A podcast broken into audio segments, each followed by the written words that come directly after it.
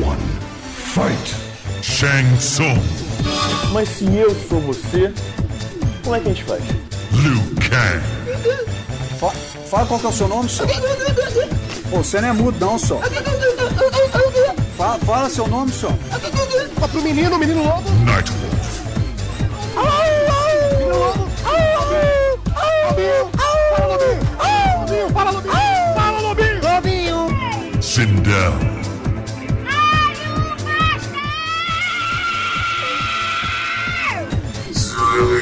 Sector.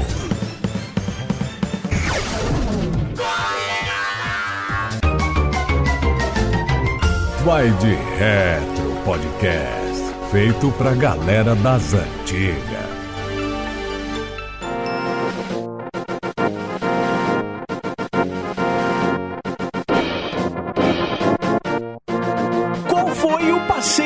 Legal, que a tua mãe te levou quando você era criança. Eu ficava muito no passeio, geralmente sentado chorando. Que era aqueles meninos que levavam bullying, era eu. Eu era aquele exemplo clássico de menino bullyingado. Ah. Mas, qual que foi o passeio mais legal que a sua mãe falou assim, vem cá, menino, para de chorar aí no passeio, vamos embora passear. E qual que foi o mais legal que você rolou aí na tua chorar. Vida, o DH? Cala a boca, miséria.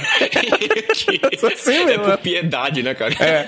Infelizmente, assim, nessa infância, eu não tive muitos passeios. Você passear é meio redundante, porque você mora na rua já, né? Basicamente, a casa do mendigo. A casa do mendigo é a sua casa, né, DH? Aqui é o mundo. Eu não vou explicar essa piada. Ouçam os retros antigos. Isso, Wonderful World. É você aí, nesse... né? Mas, basicamente, uma das coisas mais marcantes que teve, assim, pra mim, foi uma época que... próximo, eu faço aniversário no dia 4 de julho. E o aniversário da cidade é no dia 3 de julho. Ah. Então, sempre tem a Expo Montes, que é uma feira gigante que tem aqui no Parque de Exposições. Pera aí, DH. Gigante por nível de Montes Claros, né? Isso é importante, que nós temos ouvintes do Brasil todo. É um evento onde tem um parque de diversões, tem vários shows, enfim, leilão de gado, essas coisas todas. E no parque de diversões é muito caro, sempre foi muito caro, pelo menos pra nossa realidade. Os brinquedos começaram a R$3, hoje em dia deve estar, acho que R$15, se não me engano, né, gente? Ah, por aí, cada cara. Cada ingresso de cada brinquedo. Eu gostei do DH falando, os brinquedos eram muito caros, R$3, e aí... Mas assim, R$3 nos anos 90, né? R$3? R$3? R$3. Vai de retro, vai de retro. R$3. R$3. Acontece que naquela época eu tinha adoecido, tinham marcado uma viagem e desmarcaram por minha causa. Eu fiquei mó triste, mó assim, incomodado, dado trabalho, assim, e tal. É foda, viu, DH? É o menor infrator, filho, né? Filho da mãe, atrapalhou a família toda. E aí, o que aconteceu? Meu pai ficou com um pouco de dó, assim, pô, o moleque, né, adoeceu, acabou de sarar, já perdeu a viagem e tudo. E ele, como presente de aniversário, cara, eles me levaram na Expo Montes, nesse evento, né? E lá no parque, nos brinquedos, ele falou, olha, você pode escolher qualquer brinquedo. Você tem 10 ingressos, pode ficar à vontade. Caraca, puta que pariu, tava patrão, hein, DH? Imagina você naquela minhoca maconheira jogando o ingresso assim, ó. Sabe aqueles rappers americanos jogando os dólares? DH, na minhoca maconheira, aquela drogada, lembra aquela minhoca? Russa com uma minhoca no estilo Bob Marley. É, ela podia ser médica, mas não, ela era drogada de parque. É que só tem duas opções, ou ser médico ou ser drogado. É. Mas foi bom, ó, você ganhou vários passeios num só. Eu, cara, passei um pouco por isso também. Eu me lembro o passeio que a minha mãe menos gostou, Lucas, que foi quando ela foi tentar me devolver no hospital e eles não aceitaram, né? É. Que deselegante. Fala, não aceita a devolução. Ela ficou chateada. Só que aí, eu tive a oportunidade de ir, quando eu era criança, pra São Paulo com a minha mãe, cara. E fomos eu, minha mãe, a minha bisavó, né?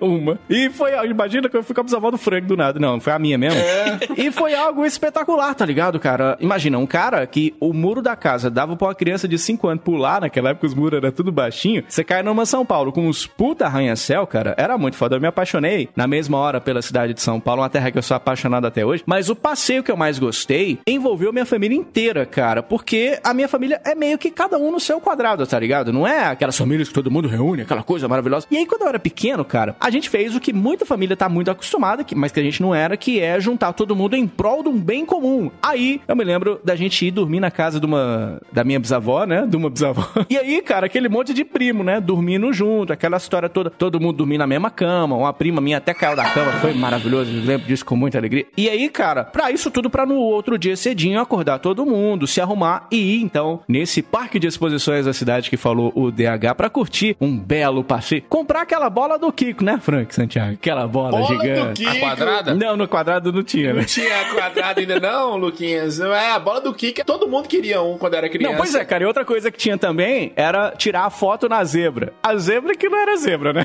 Lucas? Aqui, Frank, é totalmente pró-animais. Mas não tô falando dos bichos, não. Tô falando dos animais que cuidam dos bichos, né? Que é os trogloditas que pegam um burro, pinta como se fosse zebra. Olha que zebrinha. Pinta a lá Pablo Escobar que fez isso pro filho dele. Lembramos Montes aí de que criou. É. Montes Claros que criou. Aí vinha outro burro, que era eu, né? Subia em cima e ficava...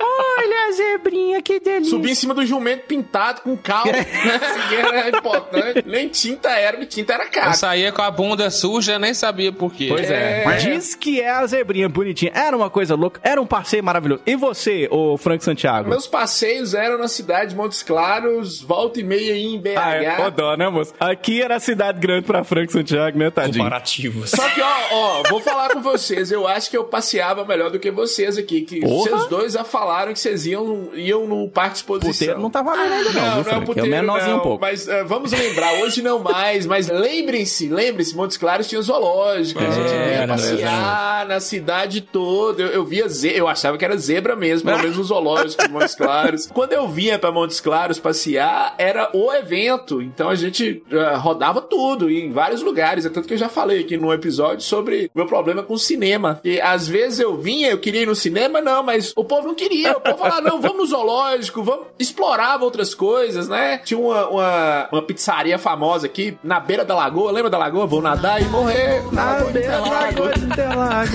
E, pois é. Você falava da Zero Grau? É, eu não sei se era Zero Grau na época, já era Zero Grau. Zero Grau paga nós, né? Porque eu era criança, isso nos anos 90, ia no shopping. Então eu passeava muito aqui em Montes Claros. Outro passeio, quando você mora em Monte Azul, na divisa do norte de Minas, era ir pra Bom Jesus da Lapa. Porra, era legal. Era legal quando você chegava lá, mas a viagem era um inferno. Era 10 anos pra chegar. 80 velhas dentro do ônibus, 10 anos pra chegar e cantando uma música, a Igreja da Lapa, foi feito de pedra e luz. Você chegava lá, você esquecia seu nome, mas você não esquecia que a Igreja da Lapa era feita de pedra e luz. Eu já falei isso. Oh, meu Deus do céu. E era o ônibus, eles escolhiam o mais velho de todos, sabe? Tirava do Vigilante 8, o ônibus do Vigilante aqui, não, vocês vão... Era o ônibus do Twisted Metal, Frank Santiago, tá ligado? Twisted Metal é aquele mesmo, só faltava um palhaço, Satanás lá. Mas era ele mesmo. Chegar em Bom Jesus da Lapa nesse ônibus já era um milagre. Assim. É verdade, chegar vivo, né? Você, tipo assim, o milagre já era chegar, né? Aí você chegava, esquecia de sua identidade, era 2 dias pra voltar. Mas eu gostava que lá tinha uma coisa que Montes Claros não tinha, nem Monte Azul, que lá tinha muito camelô, velho. Muito camelô, então tinha muita porqueira, assim, brinquedo de plástico, esses plásticos baratos da Muamba, da época. E tinha mais opção, era barato, e eu perguntava o preço, eu não acreditava, porque os que iam pra Monte Azul, quando ia, vinham de lá. Então lá era muito mais barato, entendeu? E as fitinhas também, né? Você não comprou as fitinhas, não? Fitinha, não, Jesus, todo mundo tinha que comprar. É uma máfia da fitinha. Você entra lá, você tem que comprar a fitinha. E era tipo assim, 2.000 por 10 centavos, então você comprava. Não, e assim, você passa na saída da cidade, a polícia para você. Ops, você tá com a fitinha aí no braço? Se não tiver, cadê com a fitinha, nossa, fitinha. Vixe, não, e esse cadáver aqui? Não tô falando, quer saber de cadáver, não. Quer saber da fitinha. Se tá com a fitinha, pode passar com o cadáver. E você pagava a fitinha com fitinha, porque é a marca da fitinha que ela tem que... É o ciclo da vida, o ciclo sem fim das fitinhas de Bom Jesus da Lapa. Tudo é fitinha nessa vida, tudo é fitinha. Agora, um rapaz que não tem a fitinha queimada é o nosso amigo Lucas Silveira. Esse que é o rapaz de... Ele tava na piscina hoje, né? Então, um rapaz que ele tinha dotes.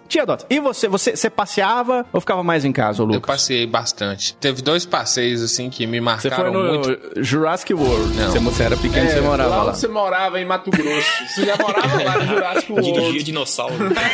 O cientista chamou o outro e falou, o que eu fiz aqui? Ó, Lucas Silveira, ó. A primeira vez foi quando eu fui na Chapada dos Guimarães. Putz, legal. A Chapada dos Guimarães é um... A mulher bêbada. Sei lá que de acha. Uma chapada que tem uma cachoeira que chama Véu da Noiva. É a maior cachoeira do Brasil. Olha, que massa, hein? E ela é muito grande. E lá é muito bonita a Chapada dos Guimarães. Assim, eu não sou muito fã de mato, não, né? Olha o dia que você morava. Olha, morava na fase do Blanc e não gosta de mato. Tudo bem. Capitão Caverna.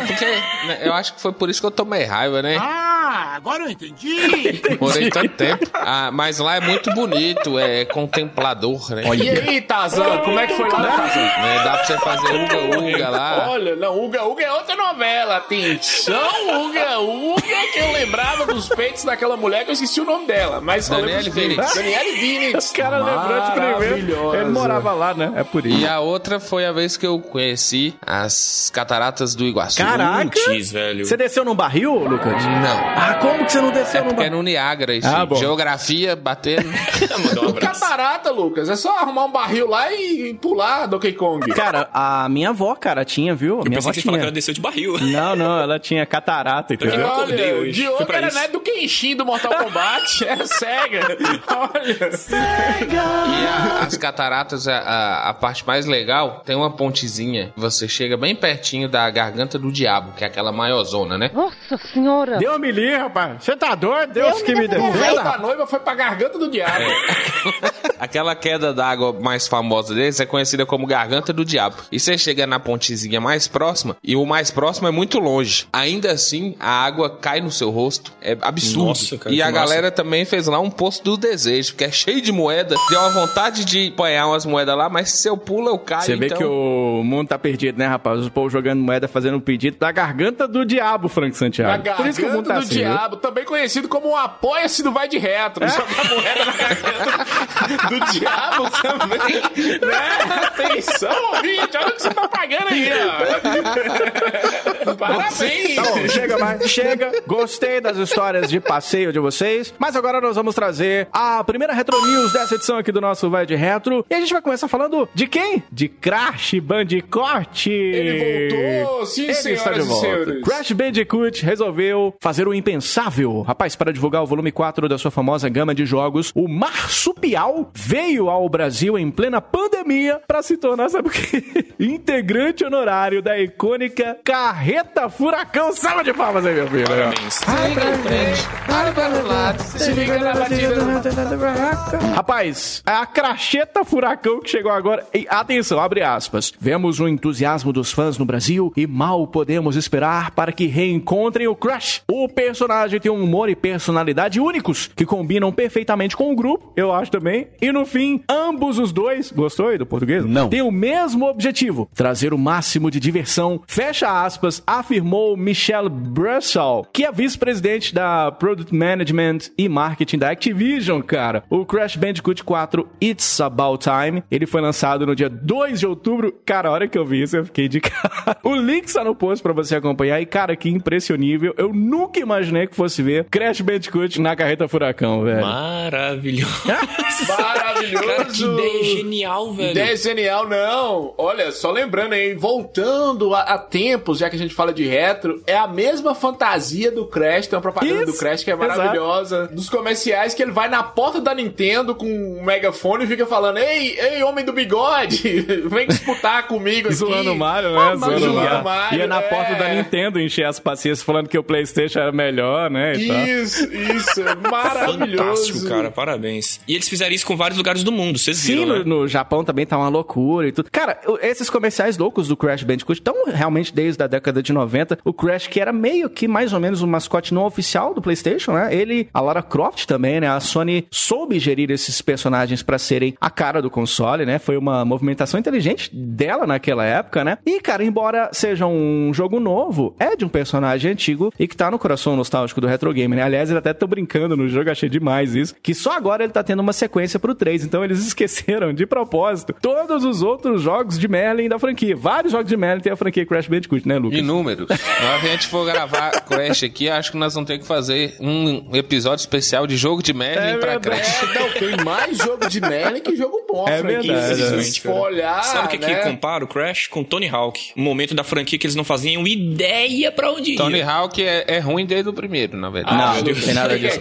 Falamos de Tony Hawk aqui no nosso Vai de Retro, fique ligado, hein, cara. E aí, uma coisa impressionante é que como ficou legal esse jogo novo, né, cara? Esse jogo tá maravilhoso. Mas se você pegar a trilogia insana lá, o lançamento, os jogos refeitos, meu Deus, tá maravilhoso. Lindo, tá lindo. Veio bem nessa pegada desses remakes maravilhosos. O Crash que tá aí desde 83, né, o Lucas? Que é o Crash dos videogames lá, que aconteceu, a gente já falou disso aqui. Eu sabia que fizeram até um filme, Crash no Limite. Nossa, Luquinhas, aí foi longe, hein? Exatamente. E, cara, o Crash Bandicoot é um personagem muito carismático, bem legal, porque na época, lembra, eles estavam tentando criar mascotes poucos sucederam bem, né? A gente teve o Sonic, que deu muito certo naquela época. O Crash Bandicoot também é um dos exemplos da época de mascotes que deram certo. Eu acho até que esse negócio de Crash Bandicoot, se o Crash fosse de Montes Claros, ô Frank, eu acho que o nome dele ia ser Crash Bandidinho. Bandidinho, é aquele... Ô, gado, quantas horas, hein, gado? A hora que você vai falar, a hora de falar, é um assalto, perdeu, é... Ô, gado, bora ali, gado. Roubando as mangas, né? Que aquilo ali que o Crash pega é umas mangas, né? Roubando as mangas das casas dos vizinhos, esse é o Crash Bandidinho. Pula no quintal dos velhos, tudo. É pera, né, não? Pêssego.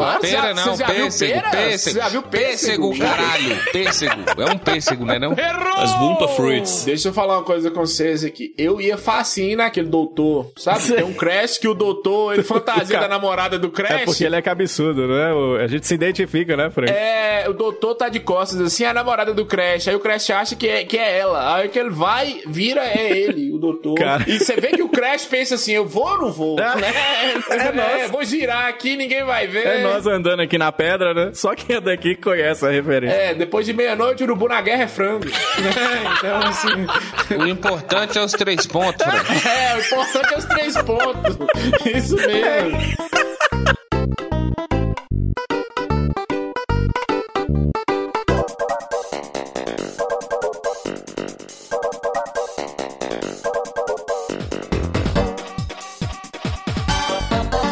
E chega de falar de putaria, de 3 pontos. A gente só fala de putaria nesse podcast, Lucas. Agora você tá falando isso. É verdade. Isso. Pra eu iniciar a notícia número 2, Frank, olha só, amigo. Olha! A Evercade anunciou a Jaleco Collection 1 e a Pico Collection 2. Pico? Pico!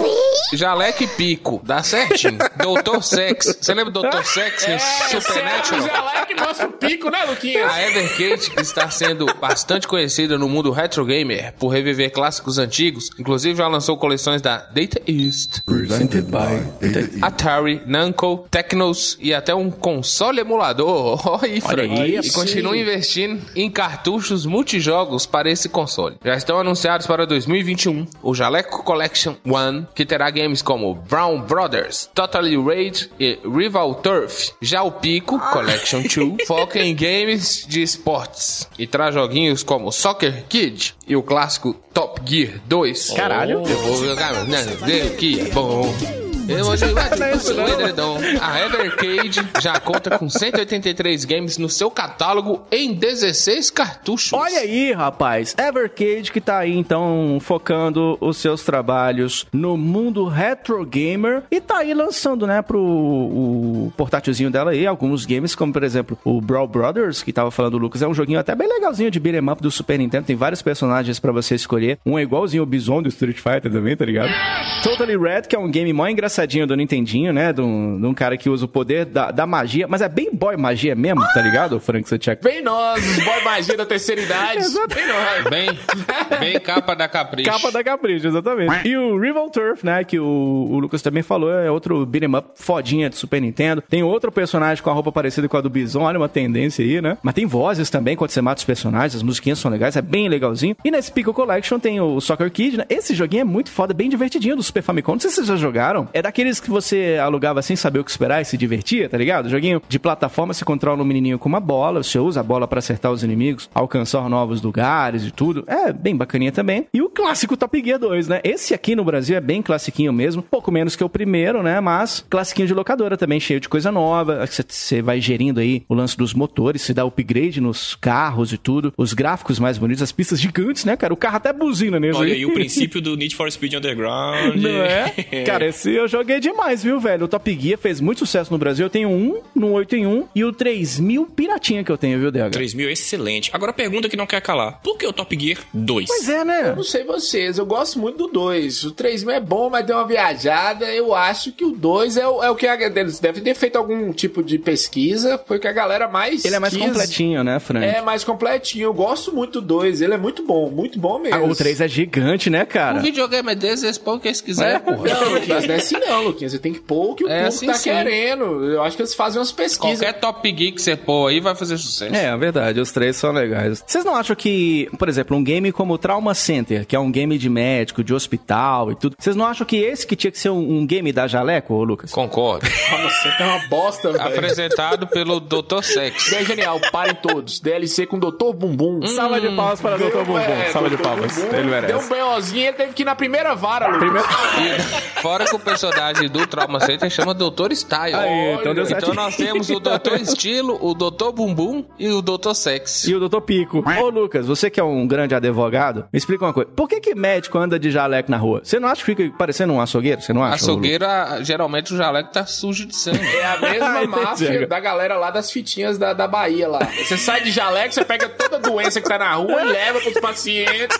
E assim, eles sempre vão ficar doentes, você sempre vai ter paciente. Mano. É isso. Caraca. Essa é máfia. Salva de palmas. Muito bem. Isso mesmo. Frank desvendou o mistério do jaleco. Muito bem. É, porque eu sou da área da saúde, eu sei. E a outra empresa ainda bem que é Pico, né? Já pensou se fosse Pikachu? Olha, acharam que ia fazer piada? Tô falando do Pokémon. Tá bom, chega. Já trouxemos as Retro News dessa edição aqui do nosso Vai de Retro. E agora nós temos um classiquinho para tratarmos aqui, né, meu querido Lucas Silveira? E assim a gente vai tratar do Bate na Palma pra saber se tá aí.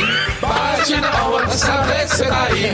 Bate na palma pra saber se tá aí. Ih, você tá aí, Frank? Eu tô aqui, tô batendo na palma com 4 braços, Luquinhas. Eu bato na palma em cima e embaixo. Que bonito. Vamos que vamos. Já arranca a cabeça do seu amiguinho, puxa aquele coração gelado pra perto de você com o arpão do Scorpion, porque quem não gostar do cast de hoje, rapaz, só sua fatalidade. Então vamos que vamos. Eu sou o Diogo Rivera. Eu sou o Lucas Silveira. Eu sou o DH Passos. E eu sou o Frank Santiago. E vamos que vamos, porque agora tem brutalidade em mais uma edição do Vai de Retro. Vamos que a cabeça hoje.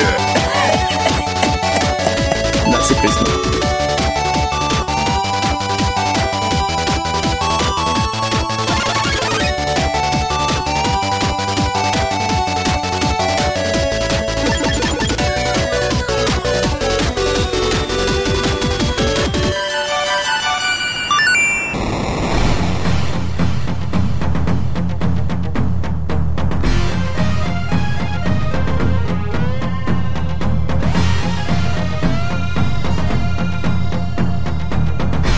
Se sentir vazio, o coração com buraquinhos e vem a vontade de chorar, não é? Rapaz, encha a plenos pulmões todo o ar que você conseguir armazenar, só pra que depois grite com todo o gás. Olha lá onde você vai soltar esse gás aí, rapaz. Não é isso que eu tô falando, não. A seguinte frase romântica de amor.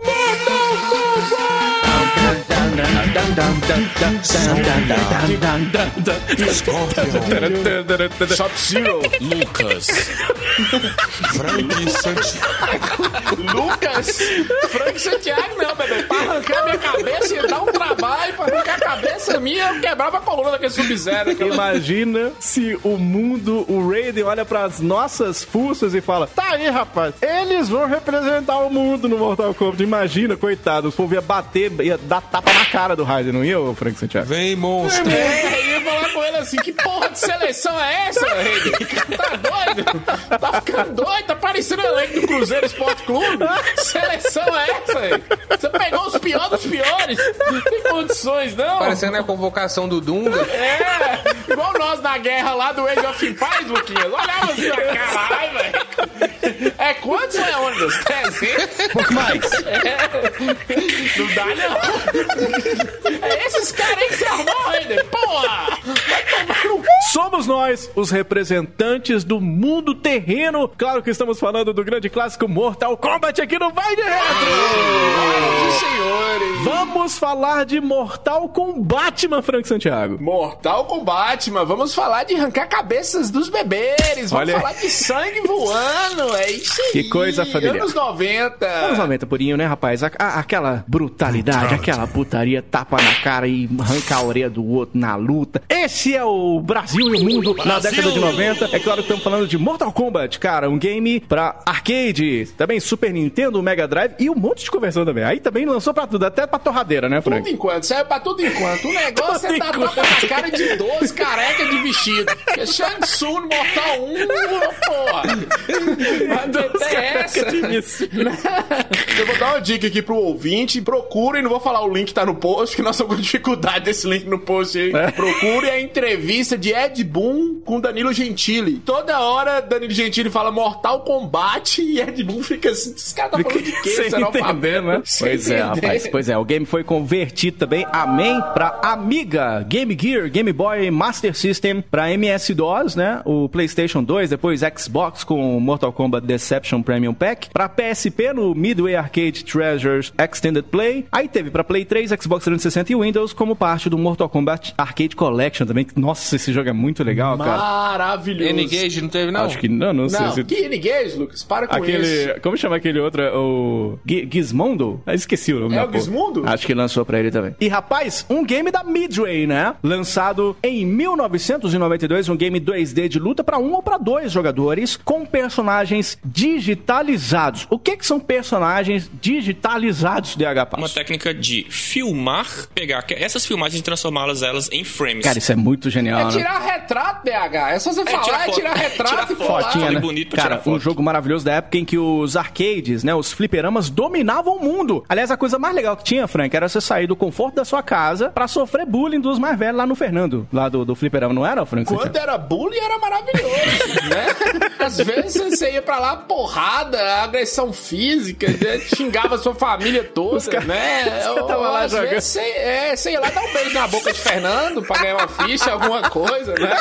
Assim. Os que com a blusa da escola, Fernando abaixando a porta, tá ligado? É, Fernando, jogando... vem cá, tem ficha aqui, entra ali naquela Kombi, tem ficha lá, pega lá, Ei, gordinho, ô parrudinho. Era eu, parrudinho, ô cabeçudo. Brincava, hein?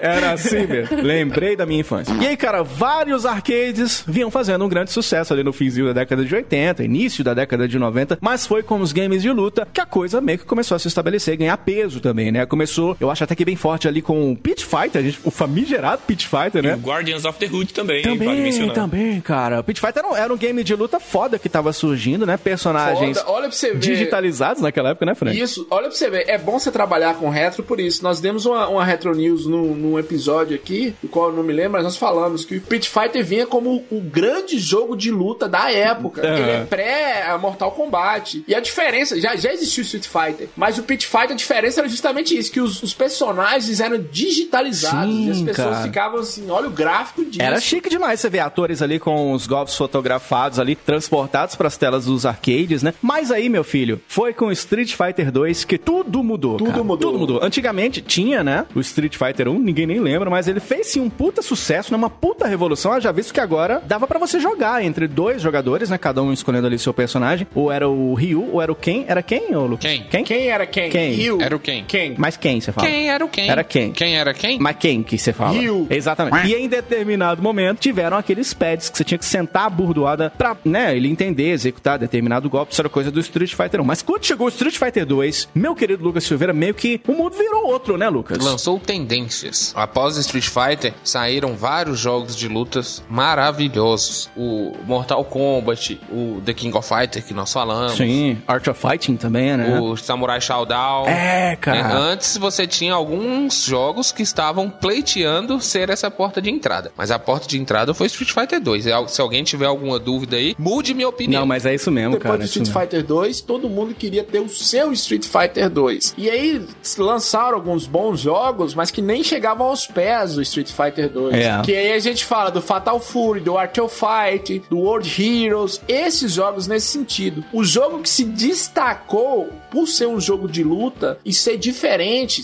é inspirado no Street Fighter 2, né? Assim, o próprio Ed Boon já falou isso em entrevistas, ele fala que ele é um fã do Street Fighter 2, mas ele tentou caminhar trilhar por um caminho diferente que deu certo. É isso que eu tô te falando. O mesmo impacto que o Street Fighter 2 teve no mercado de games e nos consumidores de game, o Mortal Kombat também teve, claro, por outros motivos, mas também teve. Então, assim, quem concorreu lado a lado até a chegada do The King of Fighters com o Street Fighter 2 nos fliperamas foi o Mortal Kombat. Quem fez você deixar de comprar a ficha e colocar na máquina do Street Fighter pra ir colocar em outra máquina foi o Mortal Kombat, porque o The King of Fighters chega em 1994, então tem uma diferença. Pô, muito legal. Essa ideia do Mortal Kombat de querer caminhar junto com o Street Fighter 2 me lembrou um pouco do Frogger, né? Também o Frogger, o jogo do sapinho. E aí eu queria te perguntar o seguinte, Frank, se o sapo pula, como é que arranca a minha? Olha, depende né, com a boca. Eu vou falar que arranca a sua com a boca, bebê. Mas de carinho, né? Arranca com carinho. A boca, sim. O sentido figurado, noites de amor. Então, né? É com os lábios, Frank. Com os lábios. Né? Tá bom, chega. Olha, o Street Fighter 2, né, foi lançado em fevereiro de 91, definiu então o que seria daqui pra frente, o que seriam os games de luta, né? Gráficos lindos, os sprites gigantes, personagens carismáticos, os combos também, né? Aliás, vários personagens pra você escolher, então, várias fichas pra você poder morrer no Blanca, né, DH? Porque o Blanca era um belo de um filho da puta, né, o DH? Apelão, come ficha. Da onde que ele era mesmo pra ser filho da puta? Ah, era brasileiro. Era tipo, né? Meu. E aí começavam também, naquela época, a crescer os consoles caseiros. Então, dava pra perceber que essa seria uma categoria extremamente vindoura, como de fato foi se você observar o sucesso que foi o Street Fighter 2 quando foi portado para o Super Nintendo, para o Mega Drive, por exemplo, né? E aí, com a Capcom bombando com o Street Fighter 2, a SNK já meio que surfando na onda também com Fatal Fury. A Midway, cara, a grande Midway já era uma certa gigante no mundo dos arcades. Ela se fundiu, e olha lá o que eu quis dizer, ela fundiu, tá bom? Com a Williams para tentar criar algum jogo revolucionário também nessa mesma pegada. Nessa tal Williams, meu querido Frank Santiago, tinha um rapaz, um programador de pinball, aquelas maquininhas de dar tilt, aí você joga a bolinha, pega a bolinha pra cima, joga a bolinha, vai a bolinha. Era os arcades da época, né? Então, já trabalhava num game desde 90 lá, chamado High Impact Football, né? Um game de futebol americano cheio de atores digitalizados, você já vê lá um monte de gente mesmo reagindo, jogadores, torcedores, até narrador também nesse jogo, já era bem revolucionário pra época, e o nome desse programador é nada mais nada menos do que Ed Boon, olha só. Noob Saibot. É o noob, né? É o noob, não o Saibot, só é o John Tobias. Só que assim, a Midway, bem falado, Diogo, a Midway era uma empresa já estabelecida no mercado, né? Desde 1958 existia a Midway, trabalhou em várias coisas, mas o que fez o sucesso foi essas máquinas de pinball mesmo. Só que o orçamento do Ed Boon não era grande dentro da Midway, não. É tanto que nesse próprio jogo que você falou aí, do High Impact, do futebol americano, além de ser programador, ele que era o ator, ele que atuava no jogo, né? Tinha umas vozes, umas coisas, então ele que captou a imagem dele lá no jogo. E além disso, cara, no começo, a Midway não queria apostar num jogo de luta. Eles achavam que não ia dar sucesso, que não ia fazer dinheiro. Foi quando chegou o Street Fighter que eles... Pera aí, não vamos conversar nesse negócio aqui. Tem alguma coisa aí. Aí o John Tobias, que tava enchendo o saco deles pra ter algum produto com essa tecnologia, né, que a gente já mencionou, de filmar, de jogar os renders lá. E com a ajuda do... Se não me engano, foi o irmão dele, que era artista marcial, ele elaborou todo um projeto, jogou na mão dos caras, e ainda assim teve muita dificuldade pra convencer, mas ainda bem que ele conseguiu. Porra, né? Ainda bem, né, cara? O John Tobias, ele era um artista já famoso, já tinha feito games como, por exemplo, o Smash TV, né, e a pseudo-sequência, o Total Carnage. Esse Smash TV, vale lembrar, ele é um game tipo um reality show que te coloca pra matar um monte de gente. Olha a tendência. Já era um game ultra violento, Jogos vorazes de game. Os caras achando que... Mata os personagens, cai pedaço de gente pra tudo lado. Rapaz, não era aquela coisa gráfica horrorosa, é claro, né, que acabou vindo depois, mas já tinha ali uma certa violência incutida. E aí juntou, né, esses dois, Ed Boon e John Tobias, e aí o resto do mundo, claro, naquela época era muito inspirado em vários filmes brucutus da década de 80 e 90. Então, eles adoravam aqueles filmes, né, Lucas, de filme de ninja, filme de meter porrada, até na irmã. Os do Van Damme, assim que funcionava, né? Van Damme também, não era assim, Lucas? Grande Dragão Branco. Antes do Grande Dragão Branco ficar armado dançando com Gretchen no Gugu, meio-dia, no domingo, antes disso, Van Damme fez esse filme aí, que é o Grande Dragão Branco, foi um sucesso, porém, o próprio Ed Boon diz que não foi só nele que ele se inspirou, não, né? Não, tem os aventureiros do bairro proibido, que o nome em inglês é Trouble in China, é um nome totalmente diferente. Make Trouble in China Town. China Town, não. China Town. Queria um jogo do Van Damme, de luta, porém esses dois filmes inspiraram diretamente o Mortal Kombat, mas não é só eles, tiveram outros, igual o Diogo falou, vários filmes de burucutus também. Sim, sim, eles estavam lá então vendo o sucesso que era o Street Fighter 2 e falaram, pô, o que, que a gente pode fazer então pra não cair nessa mesmice e acabar imitando o Street Fighter? Foi daí que eles se inspiravam nesses grandes filmes, bombando na época o Grande Dragão Branco, que a gente tá falando, filme do Van Damme, filme foda, hein, cara, filme bem Sessão da Tarde com o Van Damme, dando porrada na cara de vagabundo, viu, Franco Santiago? Pra aprender a respeitar a polícia. Sim, a melhor cena de alguém ficando cego. Isso que eu ia falar. Eu acho que esse jogo tinha que ser da SEGA, tá ligado? SEGA! Porque o filho da puta joga um treco no olho dele, aí ele fica com aquela cara, sabe aquela cara de quando você acaba de descobrir que você vai ser pai? Tá ligado? É aquela cara ali que você faz. Nossa, deu gatilho agora, viu? Então valeu, galera. Valeu, foi bom. É isso aí, nós estamos aí. Falou em pai, deixa eu sentar num canto ali em posição fetal com a mão na boca e chorar. Mas eu discordo de vocês. A cena mais icônica de Van Damme é ele fazendo a dancinha no kickboxer. Também, aquela ele dancinha. Ele tá de camisetinha regata. Todo mundo é acostumado com o Van Damme, brucutu, fortão, mas Van Damme fez muito tempo de balé. E é balé, balé mesmo. Tá, vai falar alguma coisa com ele, você vê. Hoje pode, que ele tá velho. Vai, né? Fala isso pro seu Miyagi, tá ligado? Pra você ver o que acontece com você. Quebra o na porrada. Pois é, cara. E aí, a gente aproveita o que? A popularidade do Van Damme, faz um game usando as imagens digitalizadas dele. Já estamos trabalhando nisso há um tempo. É só sucesso. Só tinha um probleminha. O Van Damme falou, não quero, sai daqui. Tá bom. Ele tava em contato com outra empresa pra fazer outro jogo que nem saiu. Aliás, uma curiosidade, o Van Damme recusou o papel no Mortal Kombat pra depois fazer o Guile no Street Fighter, The Movie, The Game. Show! Olha. Escolhas certas. É tipo o Will Smith que rejeitou ser o Neo do Matrix pra fazer James West. Olha, a gente podia muitas escolhas na vida. A gente escolheu o quê? Vamos fazer um vai de reto. Salva de palmas. Salva de palmas. É tipo nós que não escolhemos estudar, estamos aqui. Exatamente, exatamente. Ainda assim, Ed Boon e John Tobias não desistiram, acabaram usando de pano de fundo a ideia do personagem do Van Damme, do Grande Dragão Branco, como inspiração para um dos personagens. Depois acabou virando o Johnny Cage, né? Que tem a mesma roupinha, os mesmos golpes. Aquele golpe no saco. O gostoso, espacate, viu, né? Lucas? Tem, nossa senhora, maravilhoso. No filme no Grande Dragão Branco também tem, né? E, inclusive, JC de Jean-Claude também é de Johnny Cage, tá ligado? Não sei se já pararam pra anotar isso. No próprio Aventureiros do Bairro Proibido, outro filme de Sessão da Tarde pra caralho. Aliás, eu cagava de medo daquele Raiden do Satanás. Aquele... Você tá ligado? Feio demais. Eu tinha um medo daquele. Igualzinho o Raiden também, com aquele chapeuzinho de mendigo, né? E soltando raio pelo tubi. O vilão, né? O Lopan também faz referência também ao Shang Tsung. Então, assim, essa miscelânea de inspirações que vem aí, então, formaram o que seria o Mortal Kombat. Assim a Midway pegou e falou assim, ó, tá certo, eu quero agora um jogo de combate pra ser lançado em menos de um ano. Beleza. É fácil demais. Aí o Ed Boon correu com uma equipe ultra pequena, sabe quantas pessoas? 4 pessoas tinha. É tipo vai de retro, né? 4 caras pra... Exatamente, fazendo bosta, né? Só que ele ganhou dinheiro, 3,5, aqui que Frank é meio... É verdade. Eu tô meio, mas me garanto, viu, Luquinha? Né? Sou meio, mas tô ali. Aquele meio que vale por meio. Sou eu. Que vale por meio.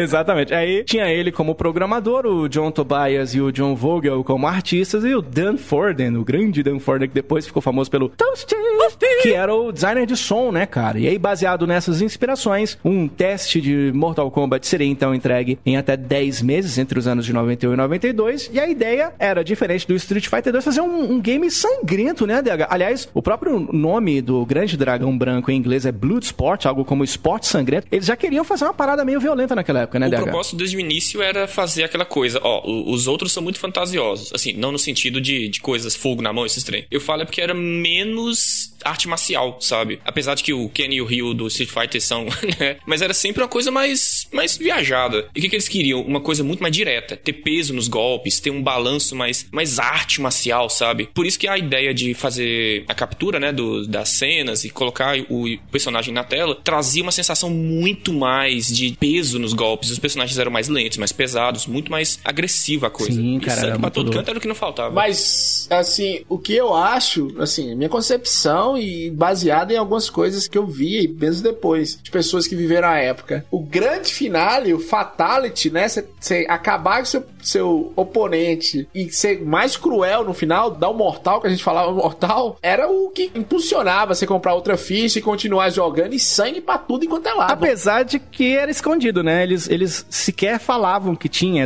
esse movimento final, as pessoas meio que tinham que descobrir. O próprio personagem, o Reptile também, né? Era coisa bem escondida ali, para as pessoas descobrirem depois. É, né? Que foi uma coisa que o GTA pegou também, né? Não é pra você atropelar ninguém, mas tá lá. Se quiser atropelar... Isso foi maneiro, que gerou um pouco daquela cultura das revistas de videogame. Sim, trazerem os fatalities, cara. Puta merda, era muito foda, né, cara? Lista de fatality, era xerox em todo locador. Puta, era muito legal isso, cara. E aí, eles foram pensando num nome, né? Beleza, o que nós vamos colocar de nome? Aí eles pensaram em comitê. Tem comitê aqui, ó. Nós estamos na época de eleição, Frank? Tem vários comitês agora aqui no Montes Claros, né?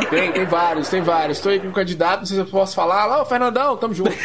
Mas é isso. Vocês imaginam chegar no Brasil um jogo comitê, se o povo não ia falar cometê? É, né? Aqui ia ser igual os nomes dos personagens do Star Wars, né, Dega? Vão lagar sua boca com sabão, viu, Dega? É? Que pensamento é esse? Cara, e aí eles estavam pensando em vários nomes, né? O comitê, como a gente já falou, o Death Blow, né? Pensaram no Dragon Attack, Fatality, aliás, esse nome vai ser importantíssimo, né? Na pegada que vai diferenciar o game, como eu tava falando, o Frank. E aí, vários outros nomes estavam sendo colocados num quadro, né? Num desses nomes, um infeliz falou, escreveu lá, combate.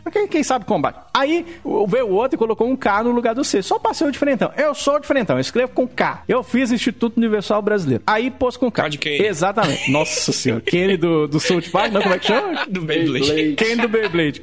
Aí, cara, passou por lá um cara que era designer de pinball, né? O chamado Steve Ritchie. Um cara com um vozeirão bonito, belo, rapaz, aquele vozeirão. Ele viu esse combate escrito com K e perguntou pra eles, por que vocês não chamam o game de Mortal Kombat?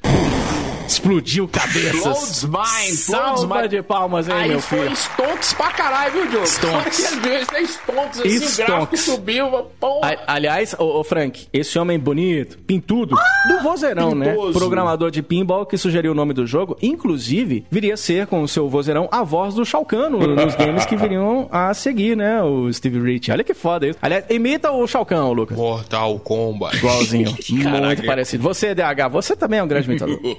Olha, well igualzinho, muito bem. Frank Santiago, prove o teu vozeirão de Shao Kahn. Finish him. Igual também, perfeito, parabéns. Você acha que eu não consigo? Eu sou o grande imitador. Olha que tesão. Obrigado.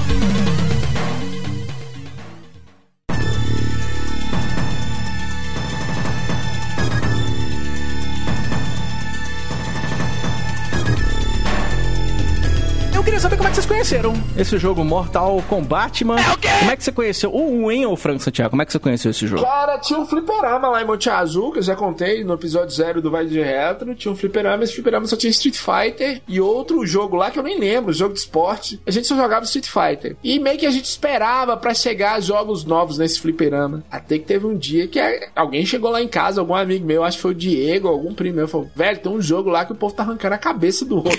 Como assim, gente? Faz sentido.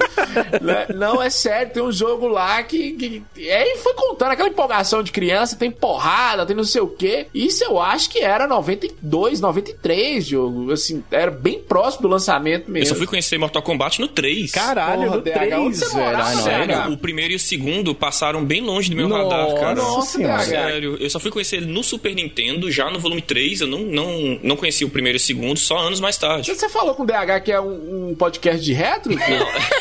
Não, pô. Será que tá sabendo disso? Não sei, acho que por acaso as locadoras por aqui não tinham o 1 e o 2, então sabe? Tá bom, e aí só foi conhecer o 3. É isso, entendi, então, cara. Falou, galera. Mas aí o que eu tava falando é o seguinte, é porque lá em Monte Azul, o cara que foi lá montar esse fliperama era Ivan, então ele trazia de Belo Horizonte as máquinas. E claro, ele não conseguia trazer um monte de máquina, então ele trazia, a máquina que eu falo é o arcade. Ele trazia os que bombavam mais. E ele conseguiu chegar com esse mortal lá. Cara, tinha fila pra jogar esse trem. Que loucura, hein, cara? Briga pra jogar esse trem. Você não tem noção. E aí o problema foi o seguinte, quando eu tive contato com a versão de console, era totalmente diferente da versão do arcade. Eu não cheguei a jogar na época 1, né? Nem nos arcades e nem em casa também. O primeiro game da franquia que eu joguei, eu cansei de tanto que eu joguei na locadora e em casa também, etc. Foi o Mortal Kombat 2, esse que já lançou em 93. Porém, eu já vinha ouvindo falar do Mortal Kombat há muito tempo, porque dois primos meus mais velhos, o Rodrigo Rodrigo e o André, eles tinham perto da casa deles um fliperama que eu nunca nem conhecia. Eles falavam muito, mas eu nunca nem sei onde é que era. Mas que tinha games que eu nunca vi aqui perto. E também que eu nunca nem tinha jogado. Então, eles moravam ali do lado de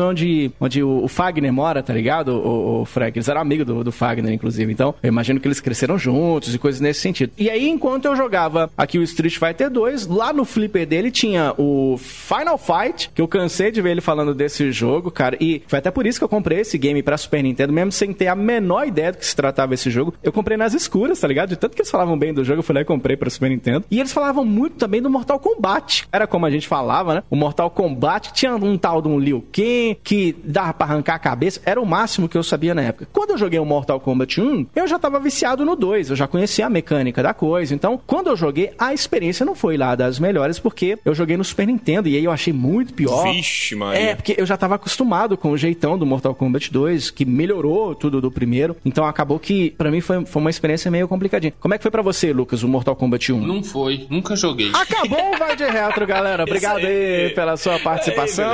Aí, a gente se encontra semana que vem. Um grande abraço e até lá. Que PlayStation que é nada, menino. Eu vou jogar. E eu tô reclamando com o DH. Você nunca jogou, Dodói? Não. Você viu a pauta? Você tá perdido aqui, ô Lucas? Alguma coisa assim, não? Não. Ah, tá. Eu posso falar? Pode. Não deixam falar. Vai toda vida. Se tiver um poste, você vira. Eu nunca joguei um, mas eu tive o Mortal Kombat 2 pro Master System. Eu tinha comentado, acho, em algum podcast anterior. E basicamente a mesma coisa. Tem uma diferença ou outra aí. No Master System, né? Com a caixinha, com o manual. Raro, viu, Lucas? Hoje é raro. É, completinho que eu tinha ele. Bonitinho, que veio lá dos States, lá em 2005, né? Que o Diogo falou. Ganhou na época, hein? Tá bem. Quase tá perdido o episódio de hoje. Não, mas é porque o Master System não parou de fabricar, então ganhou na época mesmo. E eu, infelizmente, não tive contato com o Mortal Kombat 1. Mas é óbvio que eu estudei pra pauta, viu, Franco Santiago? Muito bem, infelizmente, parabéns. Eu tenho um Super Nintendo aqui. Eu pus ele lá, brinquei um pouquinho, mas é ruim pra caralho. É, assim. Versão Super Nintendo. Pega a versão do Master System, que é a melhor do que a do Super Nintendo. É verdade mesmo. Aí depois eu joguei também, né, cara, no Arcade Collection e tudo, né? Aí é foda, esse aí é muito foda. Eu joguei até mais o primeiro do que os outros. Eu consegui zerar o que eu não tinha conseguido antes. Nossa, no parabéns. Super Nintendo, né? É, cara, porra, joguinho legal, joguinho legal. Agora, ô Lucas, eu vou perguntar se tem história, mas já sabendo que você vai me dar uma burlada. Tem história o Mortal Kombat, não tem, Lucas? Meu lindo, tem. Obrigado por ser bonzinho comigo. Olha, mas tá, cavalheiro. Depois não ter jogado porra nenhuma, tá cavalheiro. Na verdade, o Mortal Kombat, a história dele é muito bonita e muito profunda. Assim é gostoso. Porque, assim, ela começa 500 anos atrás. Descobrimento do Brasil. Pedro Álvares Cabral. O Shang Tsung saía descendo a bordoada e matando todo mundo pra ficar jovem. Pra ficar novão. Pra ficar sugar daddy. Sugar daddy. Olha, Shang Tsung. Ele matava os outros, absorvia as almas, né? A beleza. É igual aquelas bruxas, né? De filme de sessão da tarde. É Shang Tsung. Queria ser jovenzão, a vida toda, pagar de playboy. É, o vovô garoto. Shang Tsung é o vovô garoto. Você tá achando vovô que garoto. Porra, Shang Tsung, você tá velho. E ele quer ficar jovem pro resto da vida. Só que aí ele encontrou um cara perigoso, um cara do mal, batia de frente, chamado Kung Lao. E aí Kung Lao pegou e deu uma surra nele, quebrou o vovô garoto do murro, pôs ele no lugar dele. E aí o Sugar Daddy parou, né, com essa putaria. Aí ele foi ficando velho, né, porque ele não conseguiu absorver mais almas e tal, foi ficando velhinho. Todo fodido, cagado, doença. Ele foi e encontrou, perambulando pelas ruas, um galã de novela chamado Goro. Bonitão, 4 braços. Não sei se tem 3, mas 4 braços ele tem. De fralda, Luquinha, de fralda. De 4 braços e de fralda. O Goro no swing deve fazer um certo sucesso, né? Porque são 4 pupunhas que ele consegue bater ao mesmo tempo, né, Lucas? 4, fácil. E ó, não é um braço não, viu? O Goro tem um dedão ali, aquele dedão de Goro, só tem 3 dedos. E aí, Gorão foi, fez amizade com Shang Tsung, aí o velho foi e falou assim, ó, eu vou molhar sua mão aqui, te dar um trocado, mas você tem que derrotar um rapaz ali, Kung Lao. Aí, né, apesar de Kung Lao usar todas as suas artes marciais, né, suas pancadarias lá, como diz Mr. Satan, suas mágicas, né, certo. Só que aí Goro foi e deu uma surra nele, né, Shang Tsung foi e aprisionou a alma de Kung Lao, e aí ele voltou a ser Sugar Daddy, botou o óculos escuro, a Hilux, um cavanhaque, um rodapé de... pra falar isso. E aí tem o torneio do Mortal Kombat. Aí começou o torneio do Mortal Kombat. O torneio do Mortal Kombat é assim, um mundo paralelo, conhecido como Astroworld, né? Astroworld, quer dominar a Terra, né? Que é o plano terreno. Certo. Só que pra isso ele tem que ganhar 10 torneios seguidos do Mortal Kombat. E Shang Tsung, que é o paizão lá, ele que é o que manda na porra toda, o grande campeão. Já ganhou 9, né, Lucas? Ganhou 9. De acordo aqui, ganhou 9. Ó, pra você ver o perigo. E aí, o que que a Terra faz? Ó, pra você ver. A Terra vai montar a equipe pro último torneio, tipo assim, se perder, já era, aí vai montar a equipe da Terra. Joga a galera vacaiada. Os bons de Shaolin fica preparando uma criança chamada Liu Kang durante anos, que é o Templo da Ordem da Luz. Ah, vamos aproveitar então já falar dos personagens. Então, Liu Kang é o lutador peru, né? Ele aprendeu com os peru. É esse, né? É esse mesmo. Ele que é a grande esperança. Ele é o protagonista do Mortal Kombat. Ele, Lucas, ele foi claramente baseado nos lutadores chineses, Bruce Lee, coisa. Ele é meio que o Ryu do Mortal Kombat, é isso, né? É, só que ele é chinesão mesmo. Aquele, literal, aquele monge mesmo, que faz essas coisas de monge, reza, escreve, em pergaminho, ele faz esses trem tudo aí de monge. Ele é lá do Tibete, deve ser. Ele passou muito tempo com o Brad Pitt, velho, que inveja. Ah, é? 7 anos. Sério? 7 anos no Tibete. Foi interpretado pelo Ho Sung Pak, né? Porque tem atores aí no Mortal Kombat, né? Isso é muito legal. Aí. E aí, eu vou falar a equipe da Terra, né? Liu Kang, que foi... Ó, pra você ver. Liu Kang foi treinado por um cachaceiro, por Raisho. O camisa 10 do nosso time foi treinado por um pinguço, mas tudo bem. É. A outra representante é Sonya Blade. Sonya Blade, das forças especiais, né? Isso, lourinha gostosa. Gostosinha. Pá. Salva de palmas pra Sonya Blade. A montagem do time. A Sonya Blade, ela foi induzida a ir pro torneio pelo Shang Tsung. Ah, é? Tipo assim, o cara que quer fuder a gente, que fez a Sonya ir pra lá. Então, tipo assim, aí... Já provou que... Você já sabe que o trem é manipulado. Ela foi atrás do Kano, né? Que diz que matou o parceiro dela, que não sei das quantas. Diz que o Ed Boon colocou ela, o nome Sonya em homenagem à irmã dele, né? E aquela história, a personagem entrou aos 45 do segundo tempo. Literalmente. Tava sobrando um espaço, né, DH? Se tiveram a ideia de colocar a mulher também. Tipo assim, né? O desenvolvimento tava quase encerrado, eles deram um pouquinho... O diretor geral, cara, da Midway, chegou pra eles e falou, olha, eu quero um personagem feminino, vocês têm mais 2 meses, tá aqui uma grana. Na verdade, quem iria entrar no lugar dela era o Striker. Iria ser cortado. Aí eles aproveitaram a ideia do Striker e transformaram em mulher. O Striker ia ser tipo o Jax, né?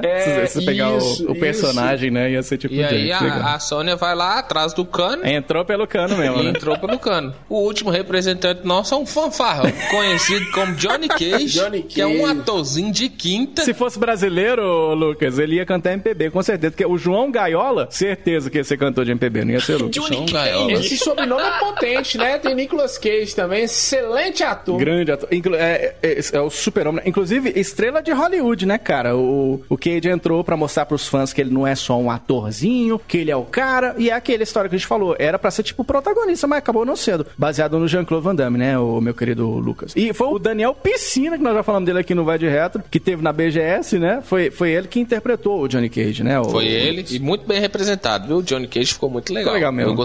Eu gostei do Johnny Cage. E aí o Johnny Cage burro, ele aceita a porra do convite pra ir pra um torneio mortal, em que a chance dele morrer é de 95%, mas ele vai. Bicho tolo da porra. A Terra tem que ganhar pra não se fuder, e com essa equipe aí meia bomba consegue ganhar, provando que as equipes anteriores deviam ser um lixo, né? Se essa equipezinha aqui ganhou, daí, né? As outras deviam ser nós 4 mesmo.